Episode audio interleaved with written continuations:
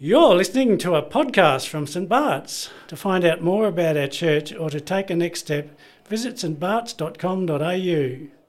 Well, uh, let me, as the equipment comes, say uh, what a pleasure and privilege it's been to be part of your weekend away. Thank you for having me and inviting me and supplying me with fully functioning equipment.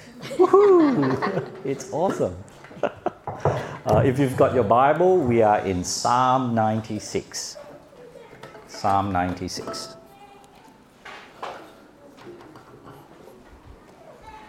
As we come to God's Word, let us pray together. Heavenly Father, we thank you for the glory of this day. Uh, we praise you for the wonder and beauty that your creation witnesses to. And we thank you for the clarity and encouragement that comes to us from your word. Please open our hearts and our minds this morning that we might behold wonderful things in your word. We ask and pray in Jesus' name. Amen. Well, welcome to our final session in the Psalms this weekend. We've had an introduction to God and His Son, an introduction to God and each of us, and this morning, an introduction to God and His world. An introduction to God and His world. Uh, in each talk, we've focused in on a particular psalm as, uh, as a way of introducing some of the big themes of the entire book of the Psalms. And remember what we said in our first session that Luther called the Psalter a kind of mini Bible containing all the themes of the whole of the scriptures. And as we think about the big Bible story, the timeline of salvation history, the full span of biblical theology, we are conscious that God's story with humanity is a universal story. That is, it starts with Adam and Eve and the creation in Genesis, and it goes all the way and ends in Revelation with every tribe and tongue and people and nation before the Lamb's throne of grace. And in Revelation 21 with the new heavens and the new earth. That is, the grand arc of biblical history is universal. It starts in creation and it ends with the new creation and all peoples. It embraces all peoples and all of the created order. It is the story of God with every person in the world, with every aspect of the created universe. So please make no mistake, it's not a small story. It's not just a story for uh, literate English speakers. It's certainly not just for Hebrew and Aramaic and Greek spe- speakers. It's the ultimate universal story for the whole world. Some of us will remember there was John Piper in 1985 who reminded the church of the Westminster Catechism or Confession. Uh, the question was asked of the catechist or the neophyte Christian seeking to be instructed in the Christian faith what is the chief end of man or woman or humanity, every human being? What is the chief end of every human being? The chief end of every human being is to glorify God and enjoy Him forever. Uh, to which Piper, in Desiring God in 1985, modified to the chief end of every human being is to glorify God by enjoying Him forever. The chief end of every person is to glorify God by enjoying Him forever. If you haven't read that classic, uh, please do. It's still got much to commend it to us. A glorifying God by enjoying Him forever in creation and in revelation and in our relationship with Him might be the subtitle to Psalm 96 this morning. For in this psalm, we have a prototype of all the hallelujah psalms, all the praise the Lord psalms, concentrated, of course, right at the end of the Psalter, numbers 146 to 150. And all of the psalms that call upon the congregation to praise God or to exalt God or to bless God. If you added up the number of times all those words or that idea occurs in the Psalter, you would end up with a number much larger than 150. For praising and glorifying God happens throughout the Psalter. And the Psalter, it's the handbook of the church for prayer and for singing, uh, basically says to us praise God, glorify Him, and enjoy Him forever. I might take a step back, see if that helps the squeaking speaker. All right.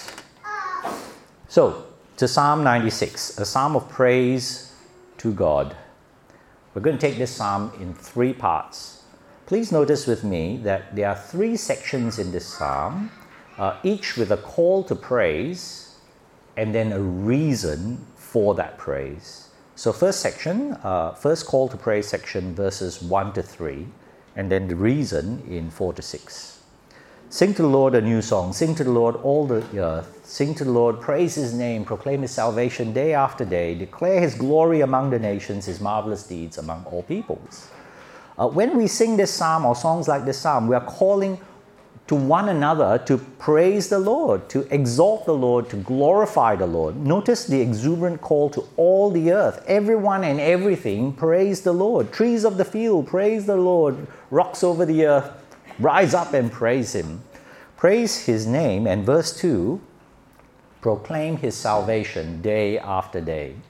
That is, praise God not as the creator in this psalm. We do that in other psalms, number 8 and number 104. But in this psalm, praise him as the savior. Uh, which makes the call to praise in verse 3 super interesting, doesn't it? For the original Hebrew congregation to sing praises to God the Savior among the nations. That is, God is the Savior even among the Gentiles. He will do His marvelous deed of salvation beyond the people, the covenant people of God in the Old Testament, for all peoples.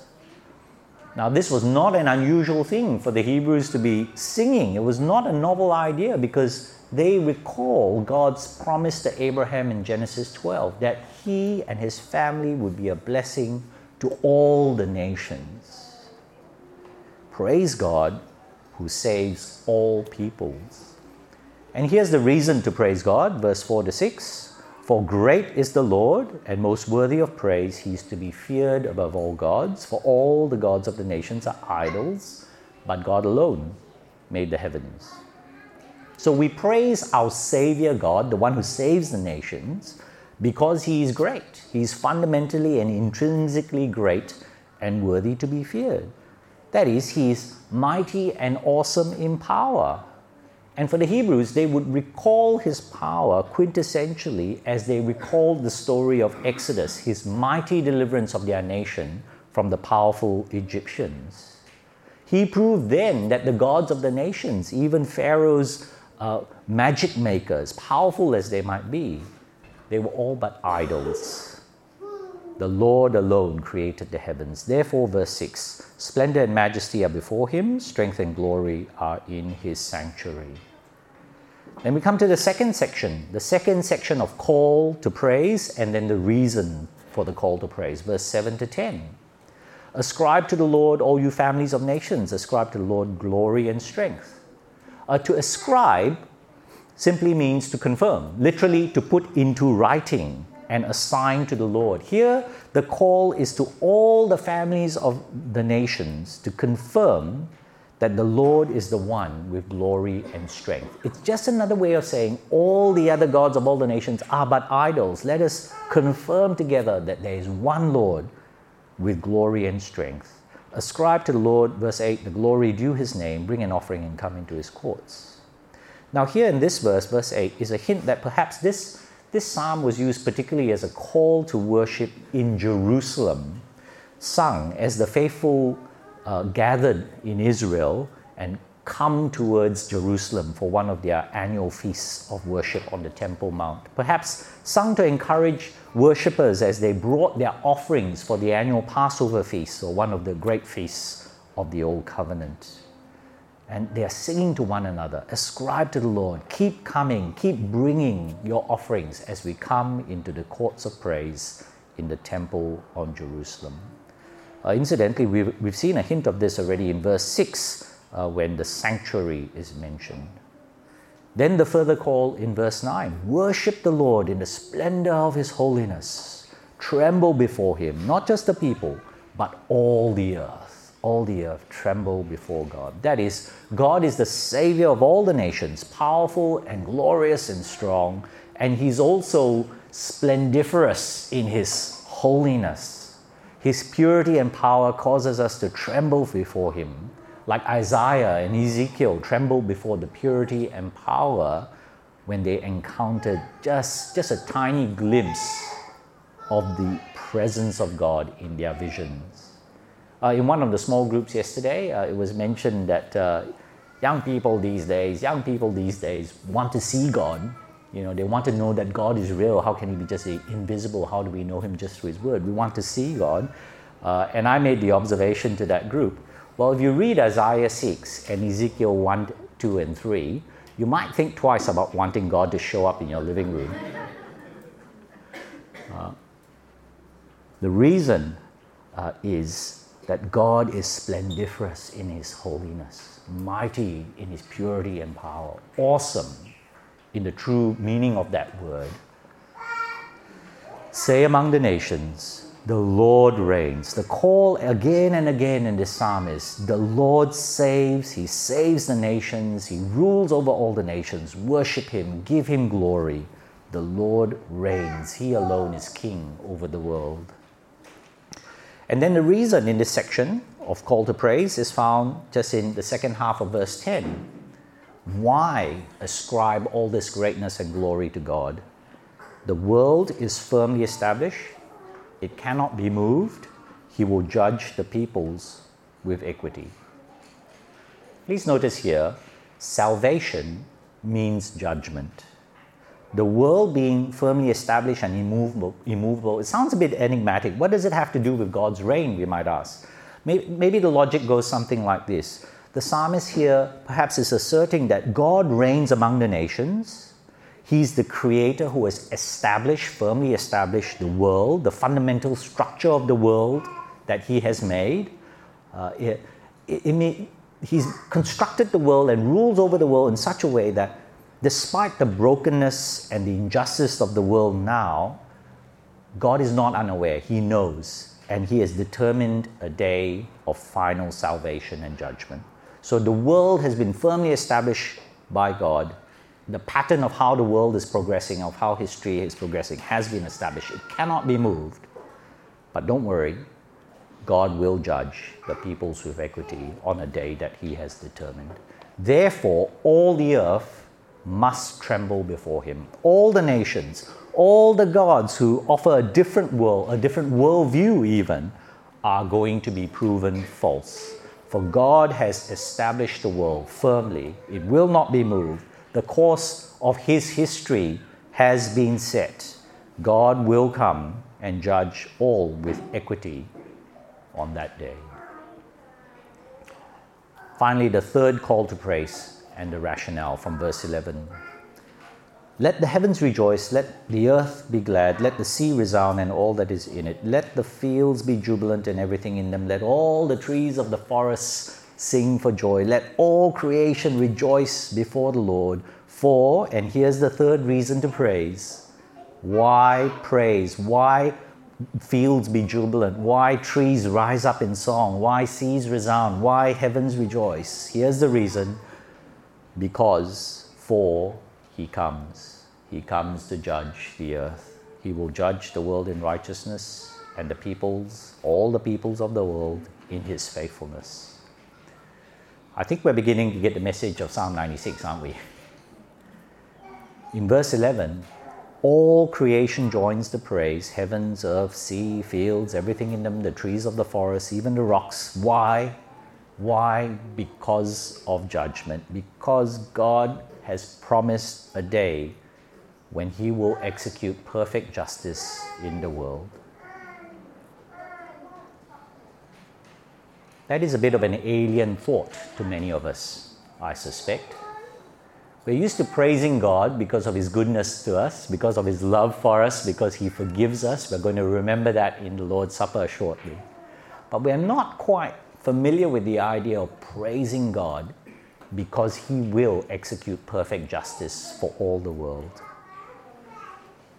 That thought ought to terrify us on one level because there's not one of us here today who could honestly, hand on heart, say that we could stand before the purity and power and holiness of God on that day of judgment. Except that we know that the Lord Jesus Christ has gone before us and He has paid the price of justice on our behalf. And not just for you and I, but for the sins of the whole world. Can you, can you just take a moment with me and imagine that today as we come to the Lord's Supper? What does it mean that Jesus, who knew no sin, became sin for us? It means that he took on himself, on his body, on the cross, the full weight of all the ugliness and pain and sorrow and brokenness of sin. Not just yours and mine, but the sins of the whole world, of every human being, broken, every broken aspect of creation for all time, all focused on his body on the cross. No wonder then God, who is holy, his Father, turned his face away.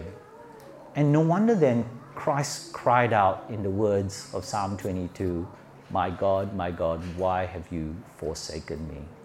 It's an unimaginable weight and sentence to bear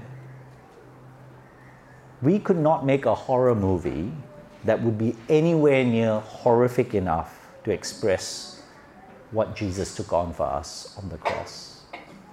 But he did do it, dear brothers and sisters. And he did do it out of love for each and every one of us. And not only for us, but for every single person in this world who would call out on his name and trust in him for the forgiveness of their sins and brokennesses for their deliverance, for the sure and certain judgment that is to come. So, here again is the reason to praise. He will judge the world in righteousness and the peoples in his faithfulness. Uh, one of the small groups yesterday mentioned uh, John Chapman, uh, Chapo, that late great Australian larrikin evangelist. Uh, Chapo tells a story of being challenged by someone late in his life uh, the person said to, to Chapo, you know, you, you keep banging on about the gospel, and you've mentioned that your own father died an unbeliever. Now, you're an evangelist, you, you spent your whole life doing this. One day you're going to die, and according to you, you're going to go to heaven, but your dad won't be there. How will you feel about that? And Chapo, I'll never forget his answer.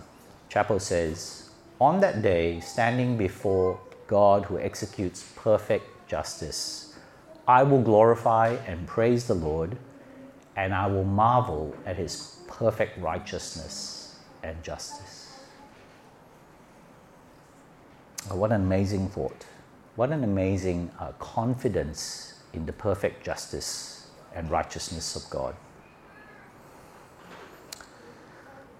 Let me draw some threads to an end as we uh, conclude our meditation on this psalm. I want to reflect briefly on four themes that emerge as we ponder God and our world. Four themes uh, to think about. Uh, first, universalism. This psalm in uh, verses 4 and 5, and the psalms, many, many of the psalms, force us to conclude that there is only one God who rules and reigns and who has history in the palm of his hand.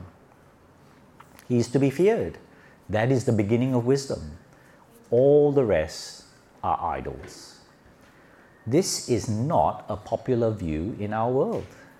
As soon as we drive out of Luther Heights, we will enter a world that does not believe in that view. Everywhere in our culture, there is pressure to water down the uniqueness of Christ, the uniqueness of biblical faith, and to become a universalist like everyone else. You know, don't worry, be nice, do good, just try your best, and in the end, all roads lead to a happy place after we die. The Psalms and the Bible do not leave us that luxury. The Bible does not condone such a comfortable relationship with our contemporary culture. Beware universalism. Stand firm in the faith once delivered to the saints. Jesus says, Trust in God, trust also in me at the end of John's Gospel. Beware universalism. Uh, a second theme to ponder uh, individualism. So much of our culture uh, is also individualistic. Uh, my kids are told, just as I was told in school, it's all up to you. All up to you. You can be whatever you want. Just work hard and you can do it. But what we notice in the Psalms is an insistence on the corporate version of worship and praise and relating to God. In this psalm, the call to worship is corporate, in the plural. In many other psalms, there's a movement uh, from the individual, especially the King David type psalms. Even David starts as an individual, but he moves to the corporate.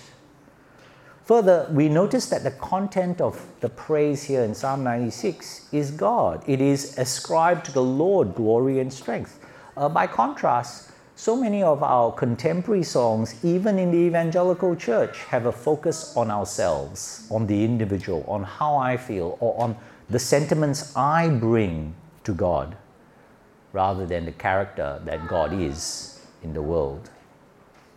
So please Beware individualism. Notice how the Psalms and the Scriptures are much, much more often corporate than individual. For God created us for relationship, and He calls us into a body, His body, the church, the body of Christ, to glorify Him and to praise Him forever together. Third theme uh, justice.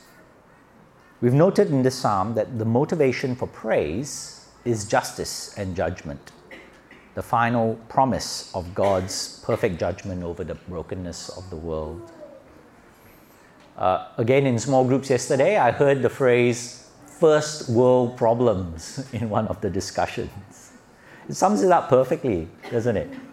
Where people are rich and have ease in life, which is basically Australia, uh, there is often no cry for justice. And where there's no cry for justice, there's no reason to call on the God of justice. But if you've lived through a war, a war, as uh, Bishop Daniel has, or if you've experienced real poverty, unemployment, losses, and griefs at the hands of others, you will, mark my words, cry out for justice at every possible moment. Uh, at CMS, uh, our missionaries know this only too well. Uh, CMS is about soon to deploy workers to Madagascar, uh, one of the poorest and most destitute countries in the world. Uh, you know, in Madagascar, they, they only get electricity between 10 p.m. and 3 a.m. And when you only get electricity between 10 p.m. and 3 a.m., uh, lots of things don't happen in that cultural context during the day. You just can't just plug into the internet and get your education. You can't, it's a completely different world.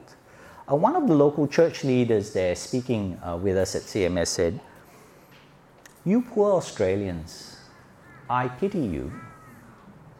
You have so much. How do your people ever come to God? How do you ever convince them that they need God's salvation? They need Jesus. Here, for us, it's easy. We have nowhere to go except to Christ. Suffering has a way of growing the church and a longing for justice for all of our sisters and brothers all across the world is, is part of the secret sauce for growing healthy churches here in plentiful Australia. That's why you ought to get more involved with CMS. All of you. Sign up, get your missionaries' prayer points, and pray for more missionaries. Be acquainted with their stories. It'll be so good for your awareness of what God is doing all around the world and for the God who is coming in judgment one day to make all wrong things right. Uh, fourthly and finally, the theme of creation. We've noticed how the psalm and the psalms seamlessly weave creation and justice together. It's not one or the other, but both together. For God, who created all things, is redeeming all things, is recreating all things for our good and for His glory. We have so much to learn from the Psalms in this regard. For our tendency is to separate those two things, isn't it? Is to separate creation and justice and not see the connection. We want to care for the environment and creation, but we also want to do it using biblical language and using the connections that the Bible makes between the environment and creation and justice, the Creator who is simultaneously holy and coming to judge one day. I'm not saying it's easy, but I'm saying here that there's an important, significant thread in the Psalms that we have no liberty to separate and cut apart. Uh, perhaps that's something your working group C environmental stewards could work on. Four themes, three sessions that we've had in the Psalms. I wish you a wonderful year in the Psalms ahead. As we have become accustomed to do, let's pray together now through Psalm 96 as we close. Would you join me in prayer? Lord, help us to sing a new song to you. Help us to sing with all the earth praise to your name. Help all creation and us with it to proclaim your salvation day after day, to declare your glory amongst all the nations, your marvelous deeds among all the peoples. For great are you, Lord, and most worthy of praise. You alone are to be feared above all gods. All the gods of the nations are but idols, but you, Lord, made the heavens and the earth, the oceans and the sky, all that is beautiful in creation and in human life. Splendor and majesty are before you, strength and glory are in your sanctuary. So we ascribe to you the glory and strength and honor and power and praise due your name and your name alone. Father, in our context, in contemporary Australia, strengthen our hearts and our mouths to say amongst the nations here, the Lord reigns. Your ordering of the world is firmly established. It cannot and it will not be moved. You are coming to judge all peoples with equity in perfect righteousness and faithfulness. So, Lord, help us then to proclaim your saving grace found in the Lord Jesus alone to all the nations of the earth, beginning right where we are. Take us to our front lines, Lord. Make us bold and give us hearts to praise you amongst the people you've set us. In so doing, may the words of this psalm come alive in our lives. Heavenly Father, we thank you so much for the glory of your word and the Psalms. Help us to drink deep from them in the season ahead. May the words of our mouths and the meditation of all our hearts be fully acceptable to you, O Lord, our rock and our Redeemer. Lord Jesus. Amen. This has been a podcast from St. Bart's. To learn more or to take a next step, visit stbarts.com.au.